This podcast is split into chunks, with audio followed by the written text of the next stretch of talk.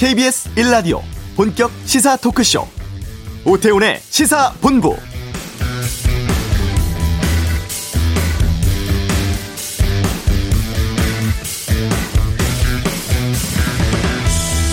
네, 문재인 대통령이 3박 5일간의 미국 방문 일정 마치고 어젯밤 귀국했습니다. 이번 한미 정상회담 한반도 문제와 관련해서 대화와 외교의 방점이 찍혔습니다. 판문점 선언, 싱가포르 공동 성명 등 기존의 합의를 존중한다는 점을 공동 서명에 담았고 우리 군의 미사일 사거리를 제한했던 미사일 지침도 42년 만에 해제됐습니다.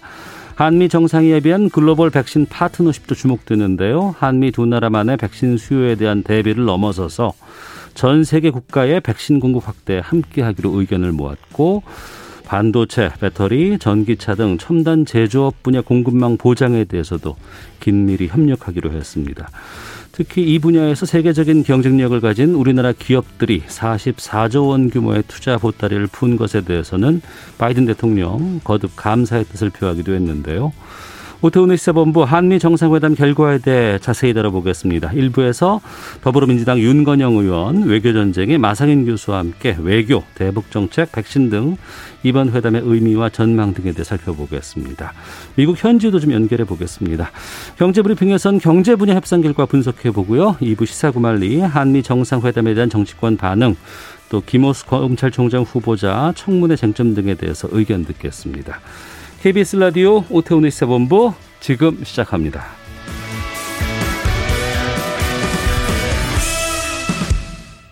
네, 한미 정상회담 특집으로 일부 준비를 했는데요. 먼저 현지 미국 현지 연결해서 분위기 어떤지 좀 알아보도록 하겠습니다. 주미 한인 유권자 연대 김동석 대표 연결되어 있습니다. 안녕하십니까? 네, 안녕하세요. 예. 한미 정상회담 잘 마무리된 것 같은데 현지에서는 지금 어떤 보도들 나오고 있습니까? 어, 예, 이게 뭐 사실 그 이 코로나 상황 맞은 다음에 백악관 처음으로 활짝 열었습니다. 네. 예, 그, 저, 어, 특히 미국 대통령이 고령이기 때문에 아직까지 이 한국의 대통령 오시기 일주일 전에 처음으로 마스크 벗고 음. 사람들하고 만나고 이런 모습을 볼 수 있었는데 네. 우리 대통령 오시고서 백악관문 활짝 열고서 정상적으로 다 만나서 말씀 나누고 이런 것들이 미국 시민사회도 처음으로 백악관 보여진 거죠. 음. 네, 그리고 아그 바이든 대통령이 문재인 대통령하고서 너무 그 친밀감, 그러니까 엔조이를 너무 많이 했다. 그 대화를 많이 즐겼기 때문에 이 짜여진 시간보다 굉장히 길어졌다. 두 분이서 얘기하는 게, 예, 이게 굉장히 뒷얘기로 많이 나오고 있고, 또 한 가지는 이 사실은 별로 미국 시민사회는 그 이스라엘 하마스 전쟁 때문에 주목을 받지 못했는데요. 네. 그래도, 그래도 오, 한나절 내내 백악관이 문재인 대통령 일정을 소화하느라고서 어. 네, 그런 시간을 들은 거 보면은 한국 중요하고 문재인 대통령이 처음으로 만나는 이 개인적인 정상 간의 신뢰를 만들고 또 유대 관계 같은 걸 구축하는 데 있어 가지고서는 네. 일단 미국 시민사회 비추는 것으로선 성공적인 거 아닌가 음. 한국인으로서 굉장히 에, 그, 어, 그 좋게 네. 굉장히 안심하게 이렇게 봤습니다. 그러셨군요. 지금 우리나라 언론들은 백신 부분이라든가 이제 미사일 지침 종료 등을 큰 성과로 지금 뽑고 보도를 하고 있는데 미국 언론들이 뽑고 있는 큰 성과라고 한다 그러면 어떤 것들입니까? 돌아가신 지만 이틀 이제 한국으로 가신 지 이틀 지났는데요. 네. 이 미국에서 나오는 얘기 들으면 야 이제는 한국이 미국을 도와주는구나.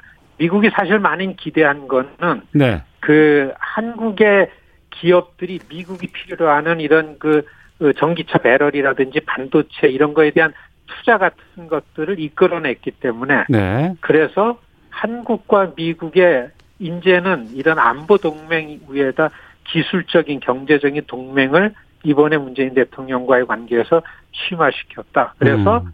한쪽으로 평가는 중국과의 경쟁에서도 어, 이런 방안을 만드는 거 아닌가라는 주요 매체에서는 평가가 그런 내용에 집중돼서 나오고 있습니다. 네. 문재인 대통령이 돌아와서 어, 이런 소감을 밝혔습니다. 이번 한미 정상회담 최고의 순방이었고 최고의 회담이었다. 이렇게 소감을 밝혔는데 바이든 대통령 이후에 소감이 나온 게 좀 있나요? 바이든 대통령께서 그 문재인 대통령과의 만나는 장면을 가지고 세 번이나 트위터에 올렸어요. 예. 사실 그 오찬하는 사진이 처음으로 나온 거는 바이든 대통령 트위터에서 나와가지고 퍼진 거거든요. 예. 나가서 안내하시는 장면하고 그 다음에 정상회담하는 거하고 그 다음에 오찬하는 장면 세 번을 트위터에 올린 걸 보고서 얘기가 될 정도로 어. 한쪽에서는 예, 문재인 대통령이 그, 그 사람들 만나가지고 관계를 만들고 하는 때는 굉장히 그, 그 호감을 갖게 하고 매력적이기 때문에 미국 대통령이 오늘 뉴스 채널에 해설하는 사람이 미국 대통령이 다른 나라 정상을 만날 때 사실 스트레스가 많기 때문에 음. 짜일 시간에 끝나고 상대 국가 정상들이 이 요구하는 게 많기 때문에 이게 그 길어지는 예가 별로 없는데 네. 이렇게 길어지는 걸 보니까 이런 평가가 주로입니다. 음. 내용은 이미 알려졌기 때문에 네네. 네. 지금 미국의 매체에서 나오는 평가는 아 이제 정상으로 돌아왔고 어. 그다음에 그 첫 외국 정상이 문재인 대통령이고 한미 간의 관계는 어 그렇게 다시 확인되어졌다. 아 이런 게 지금 분위기고 어, 미국의 이 언론에서 나오는 내용들입니다. 알겠습니다. 자, 여기까지 말씀 듣도록 하겠습니다. 고맙습니다. 네, 고맙습니다. 네, 지금까지 어, 주미 한인 유권자 연대 김동석 대표 연결해서 미국의 반응 들어봤습니다. 그럼 이번 회담의 주요 내용들 좀 분석하고 진단해 보는 시간 갖도록 하겠습니다. 먼저 아, 저희 시사본부에서 외교전쟁 맡고 계십니다. 가톨릭대 국제학부의 마상은 교수 나오셨습니다. 안녕하십니까? 네, 안녕하십니까? 예. 그리고 어렵게 모셨습니다. 문재인 정부의 국정 상황 지내셨죠? 국정 상황실장 지내셨죠? 더불어민주당의 윤건영 의원 나오셨습니다. 안녕하십니까? 네, 안녕하십니까? 윤건영입니다. 네. 먼저 앞서 미국 현재 반응도 좀 들어봤고요. 마, 많은 긍정적인 얘기들 미국에서도 좀 나오고 있는 것 같습니다. 두 분께서 고개를 끄덕끄덕 이시는 모습을 볼 수가 있었는데 먼저 윤건영 의원께서는 이번 일정 중에서 좀 관심 있게 봤던 부분들 아니면 어떤 것들을 좀 소개해 주시겠습니까? 가장 인상적이었던 장면 하나를 좀 말씀드리면요. 대통령이 알링턴 국립묘지에 갈때 네. 기념품을 제작해서 가지고 갔어요. 예, 그 예. 기념품이 예. 뭐냐고 하면 아, 낙동강 전선에서 발견된 미 군복의 단추들을 아. 기념품으로 만들어서 알링턴 국립묘지에 가지고 갔거든요. 알링턴 예, 예. 묘지는 우리의 현충원과 같은 곳입니다. 네. 기념품을 보고 어, 한국전 참전 용사의 후배들이 정말 마음에서 우러나오는 감동을 받았다라는 이야기를 하시더라고요. 어. 이런 것들이 우리 정부의 좀 세심한 배려고 이게 첫 일정이었거든요. 네, 아, 네. 첫 단추가 잘 꿰어지는 걸 보니까 나름 뭐 성공적이겠다라는 그런 좀 느낌이 들었던 음. 인상적인 음. 장면이었습니다. 네. 마사은 교수께서는요. 네, 네, 저는 그 명예훈장, 그 음. 그 한국전 참전용사에게 그 명예훈장을 어, 주는 그 자리에 우리 대통령이 참석을 하시고 또 네. 이제 가족 사진 같은 그런 사진을 찍을 때 상당히 인상적이었고요. 예, 예. 그 한편으로는 그 명예 훈장을 받으신 분이 그 중국군과 교전을 하다가 이제 그 한국 전쟁 당시에 어. 그 그런 경험이 또 있던 분이어 가지고 한편으로는 약간 좀 긴장이 되기도 했었습니다. 이게 음. 중국에 대해서 주는 어떤 메시지가 있을까 또 중국이 그걸 과연 어떻게 받아 받아들일까 하는 그런 메시지 관리 차원에서 조금 긴장이 되는 측면도 있었는데 네. 아무튼 한미 동맹 차원에서 보게 되면은 그 한미 동맹이 그 한국 전쟁이라는 것을 토대로 만들어진 그래서 뭐 혈맹이라고 하는 그 과거가 있는데 이런 과거의 기초에서 음. 이제 또 앞으로 미래를 향해서 나아가겠다라는 그런 상징적인 의미를 연출을 한 것 같아가지고 상당히 그 어, 한편으로 살짝 긴장도 됐습니다만 네. 대체적으로는 그 굉장히 그 인상적인 장면이었다 이렇게 생각이 듭니다. 한미 두 정상이 무릎을 꿇고 같이 기념사진 촬영하는 영광이 또 나올 수 있을 거라 생각이 좀 들기도 하는 그런 장면이었던 것 같은데요. 자, 이번에 정상회담 코로나 상황에서 이루어졌던 첫 번째 정상적인 정상회담이었습니다. 네. 예정했던 시간보다 1시간 훌쩍 넘겨서 171분간 진행됐다고 하는데 이번 회담 어떻게 평가하시는지부터 좀 듣겠습니다. 윤건영 의원님. 어, 저는 뭐 역시 문재인 대통령이다라는 네. 평가를 할 수밖에 없고요. 한마디로 역대급 정상회담이었습니다. 아, 실제로 가기 전부터 일정한 성과가 있을 것이다라는 예상은 했지만 네. 기대보다 더 많은 성과를 도출해냈다라는 어. 생각이 들고요. 어느 것 예. 하나 흠잡을 데가 없는 어, 최고의 회담이었다 라는 걸로 간단하게 평가를 드리겠습니다. 네. 어, 백신, 반도체, 전기차, 배터리 공급망, 뭐 대북 정책, 한미 동맹 이슈 정말 엄청나게 다양한 이슈들이 꽉 짜여진 그러한 회담이었는데 이번 회담에서 마 교수께서 좀 주목할 만한 성과를 본다 그러면 어떤 걸 말씀하시겠습니까? 뭐 여러 가지 측면 지금 말씀을 하셨는데요. 물론 뒤에 또 이제 예, 계속 예, 예. 얘기를 하겠죠. 그 대북 정책 관련된 것도 있고 음. 또그 인도 태평양 얘기가 이번에 굉장히 그 전면으로 나선 것 같습니다. 과거에 우리 어, 정부가 사실 인도 태평양 관련된 그 얘기를 조금 꺼리는 측면이 있었고요. 네. 또 그와 관련해서 그 미국과의 그 지역 차원에서의 그 협력에 우리가 좀 그좀 그 뭐랄까요 좀 주저하는 것 아니냐 하는 그런 음. 인상을 많이 받고들 있었는데 특히 네. 이제 미국 내에서 조야에서 그런 인상을 많이 가지고 있었는데 어, 그와 관련해서 상당한 의구심을 일소하는 그런 효과도 있었다고 봅니다. 그래서 그 동맹이 지역 차원에서도 상당한 그 협력을 할 수 있는 그 계기가 또한 이번 회담에서 마련이 됐다 이렇게 보고요. 또 네. 굉장히 또 중요한 것은 앞에서 말씀드렸습니다마는 미래지향적인 동맹의 그 청사진을 음. 상당히 그렸다. 특히 이제 기술과 관련된 그 첨단 기술과 관련된 협력이 여러 차원에서 강조가 됐고 또 굉장히 긴 그 공동 성명과 또 팩트 시트를 통해서 나타났기 때문에요. 네.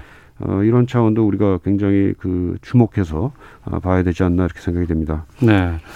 윤 의원께서 이번 한미 정상회담 두고서 소개팅 자리에서 결혼 반지를 주고받을 수는 없는 것이다 이렇게 말씀하셨다고 네. 하는데 맞습니까? 보니까 어때요? 어, 지금 생각해보니까 제가 실현한 것 같은데요. 결혼 반지는 아닐 수 있지만 최소한 약혼 반지 정도는 주고 어. 받은 걸로 보여지고요. 예. 방금 교수님 말씀하셨듯이 한미 동맹의 새로운 장을 열었다는 어. 생각이 듭니다. 우선 첫 번째 이슈에 있어서는 예. 기존에는 전통적으로 안보 이슈에 머물렀던 것이 이번에는 그랬죠. 기후 위기에 대한 논의 음. 그리고 음. 기술 동맹, 백신 동맹으로 발전을 해갔고요. 네. 두 번째로는 공간에 있어서 기존에는 한반도 중심이었다면 조금 전에 교수님 말씀하셨던 것처럼 신남방 심지어 중미까지 또 한미 동맹의 영역들이 확장됐고 세 번째는 전 이게 대단히 중요하다고 생각하는데 주체와 태도에 있어서 국가 대 국가로서 줄 건 주고 음. 받을 거는 받는 그런 대등한 관계를 형성했다라는 생각이 들어서 어, 결론적으로 새로운 동맹이란 무엇이냐라는 그런 청사진을 보여주는 회담이 아니었나 싶습니다. 네. 그럼 좀 구체적으로 들어가 보겠습니다. 아무래도 핵심 문제는 이제 북한 문제가 아니었을까 싶은데 트럼프 이후에 대북 정책 어떻게 할 것인가에 대한 고민들이 참 많이 있었습니다. 근데 그 싱가포르 공동 성명이라든가 판문점 선언 여기에서부터 기존 약속을 지키면서 다시 출발하겠다라는 게 담겼거든요. 어떤 의미입니까 이게? 일부 보수 언론에서는 불가능하다고 했던 일입니다. 어. 학자들 일각에서도 트럼프 대통령의 업적을 바이든 대통령한테 강요해서는 안 된다. 네. 싱가포르 선언이라는 게 그렇게 이야기했거든요. 그리고 취임 이후 일관되게 anything but 트럼프 정책을 취해왔던 게 바이든 정부입니다. 음. 그럼 바이든 정부가 싱가포르 선언을 인정했다는 건 대한민국 외교의 엄청난 전 성과라는 생각이 들고요. 이게 어떤 의미가 있냐라고 하면 네. 기존의 성과를 인정한다라는 것은 100m 달리기 경주를 하는데 한 30m는 앞서 뛴다라는 겁니다. 네. 판문점 선언과 싱가포르 선언을 인정한다라는 것은 즉 그만큼 우리가 한번더 평화 프로세스를 진척시켜 나가는데 큰 도움이 되는 부분이라고 생각을 하고요. 아울러서 판문점 선언까지 바이든 행정부가 인정을 하겠다라는 것은 예, 예. 남북 대화의 중요성을 바이든 대통령도 인정한다. 어. 그 부분에 대해서 개런티 하겠다라는 네. 부분이어서 전 대단한 진일보 된 그런 어, 부분이라고 생각합니다. 예. 앞으로 그러면 이제 남북 관계라든가 아니면 이제 북미 이제 여러 가지 관계 개선은 어떻게 좀 이게 발전이 될까요? 우선은 그 북미 간의 그 접촉이 빨리 재개가, 재개가 돼야 되겠죠. 예. 그래서 비, 어, 북한이 어, 이번 정상회담과 또 어, 얼마 전에 이제 있었던 어, 바이든 행정부의 그 대북 정책 리뷰 결과 음. 아마 전달을 받았을 텐데요. 어, 여기를 어떻게 이것은 이제 어떻게 그 나름대로 해석을 하고 거기에 이제 대응을 할 것이냐 네. 이게 상당히 중요한 것 같습니다. 이번 정상회담에서는 사실은 그 북한의 호응을 사실상 촉구하는 그런 몇 가지 제스처들이 이제 취해졌다고 보는데요. 가장 어떻게 보면 깜짝 발표 비슷하게 이제 예, 정상 그 기자회견 과정에서 바이든 대통령이 성킴 대북 특사 임명 사실을 깜짝 발표를 했죠. 예, 예. 소개도 했으니까. 그렇습니다. 예. 그래서 어떻게 보면은 그 성킴 대사가 어, 북한의 그 어, 인사들하고도 상당한 그 관계가 이미 형성이 돼 있고 음. 어, 그 기존에 이제 합의 그 협상을 통해서요. 또 네네. 어, 한국에서 이제 주한미국 대사를 지내면서 또 여러 가지 그 인맥을 가지고 있기 때문에 상당한 그 소통에 있어서의 그, 어, 그 장점이 있다고 보고요. 그런 차원에서는 그 남북 관계 또 또한 북미 관계의 진전에 상당한 그 진전을 가져올 수 있는 긍정적인 요소다 이렇게 봅니다. 네. 어, 물론 이제 지금 그 대화에 일단은 북한이 나올 것 같다는 생각은 드는데요. 뭐 어. 쉽지는 아마 않을 수도 있습니다. 왜냐하면은 어, 북한이 조금 더 막 적극적으로 원, 원할 수 있었던 것은 이제 뭐 에, 보통 얘기하는 대북 적대지 정책에 대한 철회 뭐 이런 것에 대한 그 일종의 그 표시를 좀더 어, 긍정적, 으로좀 적극적으로 원했을 수는 있는데 음. 그런 얘기는 사실 좀 빠져 있습니다. 네. 그럼에도 불구하고 이제 우리가 그 외교를 특히 이제 미국의 입장에서 외, 북한과의 외교를 적극적으로 추구하겠다라는 네. 점을 어, 굉장히 강력하게 그 표시했던 것은 상당히 중요한 진전이라 이렇게 생각이 듭니다. 네. 바이든 대통령이 성김 대북 특별대표로 소개할 때 영문 직책명에 또 관심이 좀 모아졌습니다. 북한의 정식 국호인 노스코리아가 아닌 DPRK 이렇게 밝혔거든요. 이 의미 포함해서 북한이 이번에 이 한미 정상회담을 어떻게 보고 있을까요? 어, 전체적으로 한반도 평화 프로세스, 문재인 정부의 한반도 평화 프로세스를 추진하기 위해서 우리 외교가 상당한 노력을 기울였다라는 네. 게 증명되고 있습니다. 어. 조금 전에 교수님 말씀하셨지만 성김 대표의 임명 부분은 기존의 많은 언론들이 인권 특사를 먼저 임명할 것이다라고 예측을 아. 했거든요. 예, 그런데 예, 예. 북한 인권 문제는 북한 당국이 굉장히 껄끄럽게 생각하는 이슈 중의 하나지 않습니까? 그런데 이 부분에 대해서 먼저 음. 어, 대북 특별대표를 내정 발표했다라는 것은 강한 메시지를 전달하는 거거든요. 첫 번째가. 네. 두 번째로는 방금 말씀하셨던 것처럼 성김 대표를 임명할 때 North Korea라고 하지 않고 뭐 정식 명칭 full name을 다 불러줬습니다. 이거는 트럼프 대통령 때와 비교를 해보면 압니다. 트럼프 대통령 때는 비건 부장관이 대북 특별 대표였는데 그때는 North Korea라고 어. 이야기를 했어요. 예. 이번에는 조선 민주주의 인민공화국이라고 full name을 불렀죠. 이건 뭐냐라고 하면 북한 당국이 가장 원하는 게 체제 안정, 체제 보장이거든요. 아, 즉 정상 국가의 모습이니까요. 그렇죠. 네. 북한을 인정해 주는 것이 우선이다라는 부분입니다. 그래서 사소하지만 세심한 배려를 했다라는 부분이 있고요. 그리고 아울러서 북한 인권 문제에 대해서 많은 부분 전문가들이 좀 걱정을 했거든요. 특히 미국 국무부에 있는 인권 원칙론자들이 많습니다. 이제 그분들이 북한 인권 문제를 세게 건드리면 어떡하냐. 음. 이게 목에 가시가 될 텐데 네, 라는 네. 걱정을 많이 했는데 아주 원론적인 입장에서만 건드리고 넘어갔어요. 이런 부분들을 종합해 볼 때 우리 외교 당국에서 한반도 평화 프로세스 추진을 위해서 음. 관리해야 될 요인들, 즉 위기 요인들을 적절하게 관리를 했다라는 생각이 들고요. 네. 이 부분에 대해서 북한도 저는 적극적으로 응해야 된다라고 생각을 합니다. 네. 하지만 또 비핵화 협상 재개를 위한 좀 구체적인 해법 같은 것들은 이번에 안 보였다. 이런 좀 아쉬움도 좀 토로하기도 하거든요. 이건 마 교수께서 좀 어떻게 보시는지. 네, 뭐 조금 전에 저도 그런 차원에서 좀 말씀을 드렸습니다만은 사실 정상회담에서 그 모든 걸 다 하긴 사실 좀 어려운 측면이 있고요. 어. 이제 이런 문제들은 추후에 예. 그뭐 실무선에서 그런 것을 차차 풀어나가야 되는 문제 아닌가. 이제 지금 성킴 대사가 대북 특사로 임명이 됐는데 뭐 당장 그것부터 이제 풀어야 될 숙제가 되겠죠. 사실 뭐 그 북한 입장에서는 인권 문제 지금 좀 전에 그 유니언께서 언급을 하셨습니다. 그것 외에도 우리에 대한 북한 어, 미국의 확장 억제 공약이라든지 또 미사일 지침 해제 이런 것도 사실 뭐 북한 입장에서 보자면은 어, 불만을 삼으려면 삼을 수는 충분히 있는 문제라고 봅니다. 네. 북한 입장에서 그동안, 그동안에 이제 그 행태를 봤을 때요. 그렇지만은 음. 전반적인 지금 그 온도라든지 분위기라든지 이런 것을 좀 잘 감안을 해서 이게 지금 북한의 입장에서 보더라도 어, 굉장히 모처럼 아주 쉽, 어렵게 찾아온 외교의 기회라는 것을 좀 잘 인식을 하고 어, 대응을 했으면 하는 바람입니다. 네. 문재인 대통령 임기가 이제 1년도 채 남지 않은 상황이거든요. 네네.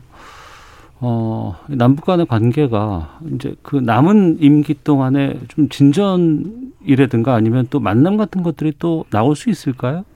어, 저는 당연히 가능하다라는 생각을 합니다. 다만, 어, 지금 상황은 코로나 국면이라는 특수한 상황이 있습니다. 북한도 예. 마찬가지고 우리도 마찬가지고 움직이기가 쉽지 않다라는 어. 전제가 있고요. 예.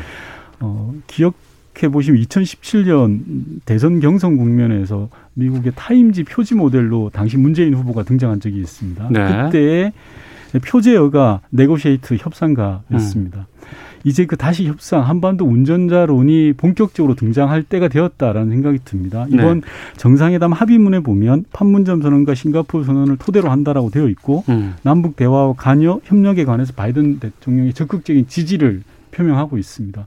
그리고 기자회견장에서 바이든 대통령이 한국에 있어서 대북 문제에 대해서 적극적으로 어, 전략이라든지 접근에 있어서 긴밀하게 협의하겠다라는 것을 공언해 왔거든요. 네. 이제야말로 문재인 대통령이 한반도 운전자론의 운전자가 되어서 적극적으로 해나갈 때가 되었다 그런 음. 말씀 드리고 싶습니다. 네. 자 호태훈의 시사본부 한미 정상회담 주요 내용 더불어민주당의 윤건영 의원 또 가톨릭대 국제학부의 마사윤 교수와 함께 정리해 보고 있는데요. 이번엔 그러면 국방 쪽으로 좀 가보겠습니다. 한미 미사일 지침 관련된 이야기를 좀 해보겠는데 미사일 주권이 완전히 회복됐다. 아, 이것도 좀 큰 뉴스로 다뤄지고 있거든요. 여기에 대해서는 마 교수께서 좀 말씀해 주시죠. 네, 그 우선은 뭐 주권 회복이라는 것 자체가 뭐 그 긍정적인 의미를 담을 수 있겠죠. 근데 그것보다도 사실은 저는 그 지금 어 동북아 지역 뭐 크게 봐서는 인도 태평양 지역에서 미국과 중국 간의 전략적 경계 경쟁이 굉장히 그, 그 첨예화하는 네. 그런 상황 속에서 우리가 그 미사일 지침을 해제하고 그래서 이제 어, 미사일 개발에 더욱더 그 자유롭게 나설 수 있게 됨으로써 우리의 전략적 자율성을 강화하는 그런 효과를 어, 가져올 수 있겠다 이런 생각을 해봤습니다. 뭐 한간에는 이게 이제 미국의 입장에서 보자면은 네. 우리가 미사일을 갖고 우리는 이제 미국의 동맹이고 그러니까 어, 어떻게 보면은 미국 입장에서는 그 중국을 견제하는 그런 음. 효과를 거둘 수 있는 것 아니냐. 뭐 어떻게 보면은 손 안 대고 코 푸는 그런 네. 효과를 거둘 수 있는 것 아니냐 이렇게 얘기를 하는데요. 사실 그런 효과가 아마 있을 수도 있습니다. 그렇지만은 어, 어 만약에 그 지금 미국이 이제 몇 년 전에 중거리 미사일 제한 협정을 이제 탈퇴를 했고요. 그래서 그 중거리 미사일을 그야말로 중국 견제를 위해서 중국에 대한 공격을 가능성을 어, 강화하기 위해서 한국에다 만약에 배치를 한다 이러면 이, 이것과 한국이 그 미사일을 나름대로 개발해서 가지고 있는 것과는 음. 큰 천양지차의 그런 효과가 있을 겁니다. 네. 그런 것을 감안을 해보면은 우리가 스스로의 그 미사일 전력을 강화하고 그걸 통해서 우리의 전략적 자율성을 강화하는 것이 음. 어, 미국에도 사실상 도움이 되고 또한 중국 입장에서도 어 사실상 뭐 바람직한 그 전략적인 상황으로 나아가는 그런 그 단초가 될 수 있다 저는 그렇게 판단이 됩니다. 네. 이 미사일 관련된 지침이 바뀐 것은 우리로선 자주국방의 어떤 위치를 확보할 수 있는 것이고, 근데 이게 중국도 그렇고 북한도 그렇고 일본도 그렇고 다른 나라에도 영향을 많이 줄 수밖에 없는 부분이거든요. 어떻게 보세요? 그 지난 40년 동안 어느 정부도 하지 못했던 일이 미사일 지침 부분입니다. 예. 저는 이번 정상회담을 통해서 진정한 의미의 보수란 뭐냐를 문재인 대통령이 보여줬다고 생각을 하는데요. 네.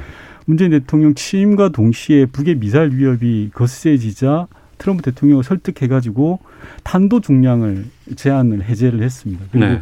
작년에는 어, 민간 우주 발사체 고체 연료 부분을 또 해제를 했고 이런 음. 꾸준한 과정을 통해서 이게 왔다라는 게 우선 첫 번째 말씀드리고 싶은 거고 한마디로 보수란 이래야 된다라는 걸 좀 증명하고 있다라는 생각이 들고요. 두 네. 번째로는 아, 중국 문제라든지 동북아 군비 경쟁에 대한 우려 부분들 이야기하실 수 있는데요. 문제는 아, 미국의 의도는 그럴 수 있죠. 근데 중요한 건 어디로 갈지에 대한 방향키는 우리가 지고 있는 거 아닙니까? 음. 그게 저는 주권이고 자주국방이라고 생각합니다. 네네.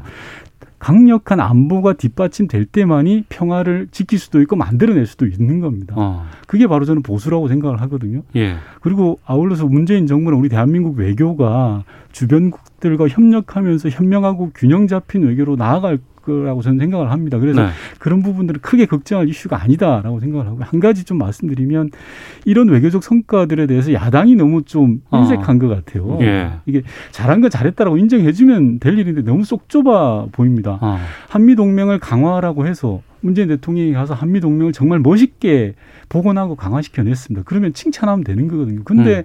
사촌이 땅을 사면 배가 아프다는 듯이 이제 고춧가루 뿌리고 있는 그런 심정인 것 같아요. 그러지 말고 잘한 건 잘했다 네. 인정해 주기를 좀 바라는 그런 마음도 있습니다. 아.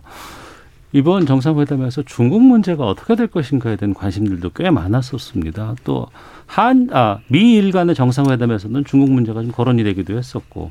근데 보니까 이번 공동성명에는 대만 해협 문제가 좀 포함된 것으로 좀 정리가 된 부분인데 이 부분은 어떻게 평가하시는지 말 교수께서 좀 말씀해 주시죠. 네, 대만 해협 위기가 그 금년 초부터 굉장히 그 고조되는 상황이었고요. 미국 네. 입장에서도 어, 초미의 관심사로 등장을 했었죠. 어, 또 그런 차원에서 이제 미일 정상회담에서도 이게 그 다뤄졌고요. 음. 또 미국이 이제 그 인도 태평양 지역에 있는 호주와 같은 나라들과도 대만 해협 관련된 위기에 대해서 상당히 긴밀한 협의를 어, 진행해오고 있던 그런 상황이었습니다. 어, 그런 차원에서 보게 되면 우리도 거기에 대한 나름대로의 그 입장 표명이 이제 필요한 상황이었는데 이 문제가 이번 그 정상회담에서 좀 언급이 됐다는 데 대해서 상당히 의미가 있다고 보고요. 예. 이것은 그 대만 문제이기도 하고 또 중국의 문제이기도 하지만 사실은 지역 평화의 문제입니다. 지역의 평화와 안정의 문제입니다. 음. 대만 해협에서의 혹시라도 그 무력 충돌이 발생한다거나 했을 경우에는 우리의 안보와 경제에도 직접 직접적인 그 영향을 미칠 수밖에 없는 문제이기 때문에 네. 우리가 거기에 대해서 그 관심을 가지고 입장을 표명한다는 것은 상당히 그 필요한 일이고 또 그 문제에 대한 우리의 입장 표명이 어떤 그 중국이 혹시라도 그런 생각을 가질 수도 있겠습니다만은 그 사실과 다르다고 생각하는 것이 이것은 중국에 대한 내정 간섭 문제는 아니고요. 음. 어, 그야말로 그 평화에 대한 원칙적인 그 어, 입장을 우리가 표명한 것이다 이렇게 생각하면 될 것 같습니다. 네.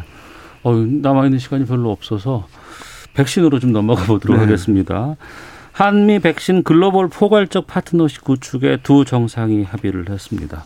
뭐 백신 스와프 전망도 나왔었고 뭐 백신 허브 전망도 나왔었고 근데 한국군 55만 명에게 백신을 직접 직접 제공하겠다는 방침도 공개가 됐고 단순히 그냥 한미 간의 백신 이런 교류가 아니고 전 세계적인 어떤 백신에 대한 공급망에 대한 얘기가 나왔거든요. 어떻게 평가하시는지 윤건영 의원께서 말씀해 주시죠. 어, 한마디로 한국과 미국의 백신 동맹을 맺었다. 백신 동맹을 맺었다. 예, 예. 미국은 예. 어, 기술과 원부자재를 제공하고 한국은 뛰어난 생산 역량을 통해서 일종의 백신 허브를 짓기로 한 게 첫 번째 의미 있는 지점들이고요. 네. 이 한미 백신 파트너십을 통해서 글로벌 백신 부족 상황에서 한국의 국제적 위상을 더 높이는 그런 계기가 되었다는 생각이 듭니다. 일각에서는 왜 백신 스왑을 못했냐라고 이야기를 하시는데 저는 백신 관련해서는 크게 두 가지의 영역이 있다고 생각합니다. 하나는 백신을 단순히 지원하는 것이 네. 있죠.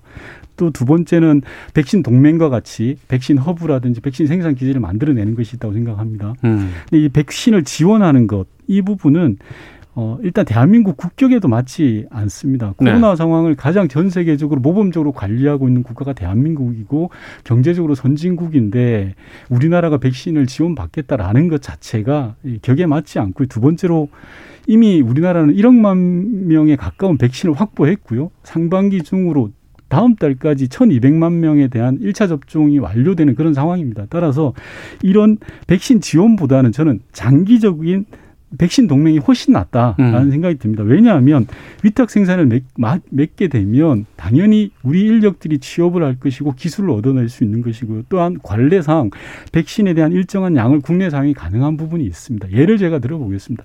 어려운 이웃이 있을 때 물고기를 그냥 줄 것이냐 아니면 물고기 잡는 법을 가르쳐 줄 것이냐에 관한 문제라고 저는 생각을 하고요. 네.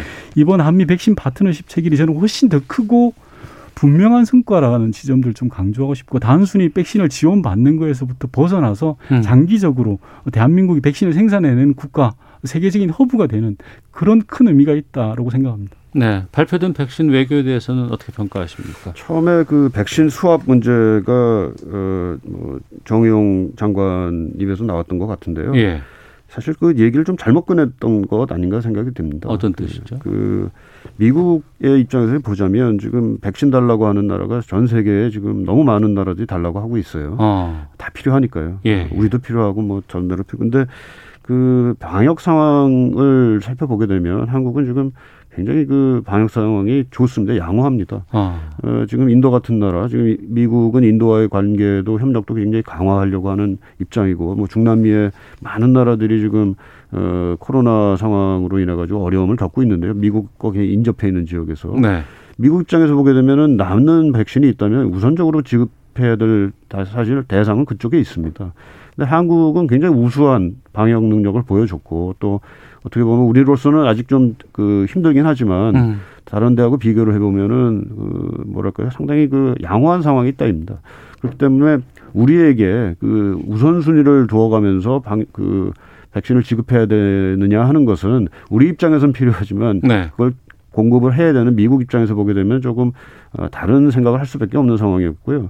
지금 윤 의원께서 말씀하신 것처럼 백신 그 공급을 위한 그 위탁 생산 플러스 이제 생산 기지화를 한 그것 자체가 어떻게 보면 굉장히 그 큰 의미가 있고요. 이것은 음.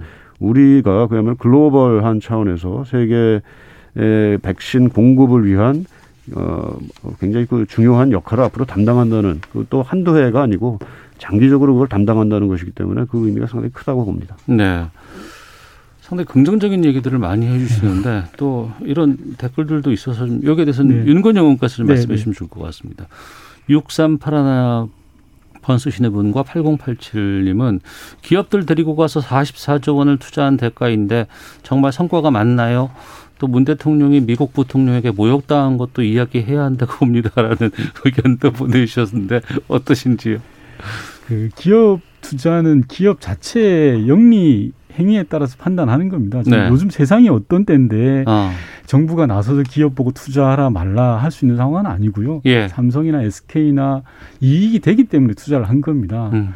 좀 편하게 말씀드리면 기업 입장에서는 생색을 낼 수 있고 몸값 올릴 수 있어서 좋은 거고요. 네. 정부도 이왕 하는 값이면 음. 이번에 해서 정부의 그런 레버리지를 확보하는 측면에서 서로 윈윈하는 구조였지 그게 뭐 그렇게 해석될 필요가 있고요.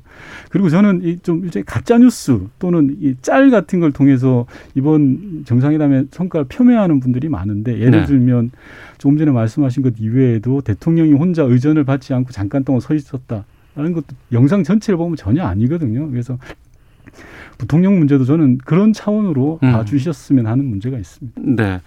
자, 이번 한미 정상회담 또 앞으로 또 향후 전망도 좀 해야 될 것 같습니다. 시간이 많이 없어서 1분씩 시간밖에 들수 없을 것 같은데 어떻게 가는 것이 바람직한 것인지 마 교수께서 먼저 말씀해 주시죠. 그 글쎄 이번에 이제 상당히 그, 그 비전과 관련돼서 우리 한미 동맹이 어떤 비전을 향해서 나아가느냐 하는 것을 에, 상당히 명확하게 에, 그렸다.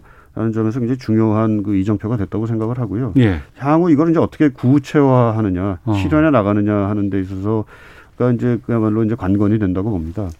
또 한편으로는 이제 대북 정책과 관련해서 상당한 그 의견 일치를 봤는데 또 내재하는 그 약간의 그 온도 차이는 좀 있는 것 같습니다. 한미 간에 우리는 예. 빨리 그 남북 정상회담 또한 그리고 이제 북미 간의 이제 회담이 실질적인 진전을 봐, 그, 보는 것을 원하는 반면에 상당히 미국 입장에서는 원론적인 차원에서 그 스텝을 밟아가면서 가자라는 차원이 있어서 약간의 그 온도차가 느껴지는데 이것을 잘 또 조율해 나가는 그리고 네. 또 그 와 중에 그 북한을 잘 견인해 나가는 이게 필요하다고 봅니다. 예, 윤건영 의원님.